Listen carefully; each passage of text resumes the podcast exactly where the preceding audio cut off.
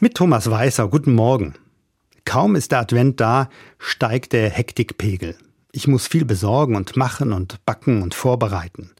Im Hinterkopf habe ich eine Stimme, die da sagt, es soll ein perfektes Fest werden. Dabei weiß ich genau, irgendwas geht sicher schief. Das selbstgemachte Eis zerfließt viel zu schnell. In der Kirche, wo ich Musik mache, habe ich ein Lied falsch begleitet. Ein Geschenk kommt schlecht an. Und irgendwann nervt mich der dauernde Lärmpegel bei den ganzen Verwandtenbesuchen. Da schlagen zwei Herzen in meiner Brust. Einerseits. Wenn alles klappt und stimmt, dann ist das toll.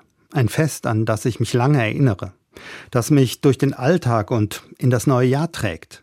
Und das auch all den Menschen, die ich liebe, gut tut. Andererseits. Wo ist eigentlich das Problem, wenn nicht alles gelingt? Wenn die neue Plätzchensorte doch langweilig schmeckt? Wenn wir beim Essen über Politik und die Welt streiten? Das sind doch alles kleine Dramen, wenn überhaupt. Hin und her gerissen zwischen Stress und Gelassenheit hilft mir ein Blick in die Weihnachtsgeschichte. Von Perfektion keine Spur, geschweige denn von stiller, heiliger Nacht. Menschen werden da durch die Gegend gejagt, nur wegen der Steuer. Hirten haben um ihre Herden Angst, Sterndeuter suchen verzweifelt den richtigen Weg.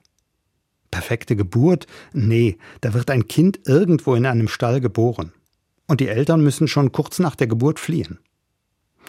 Die Weihnachtsgeschichten erzählen vom Unperfekten, von einer windschiefen Zeit, einer Geburt unter widrigen Umständen, von Gästen, die eigentlich nicht eingeplant waren, von Menschen auf der Flucht.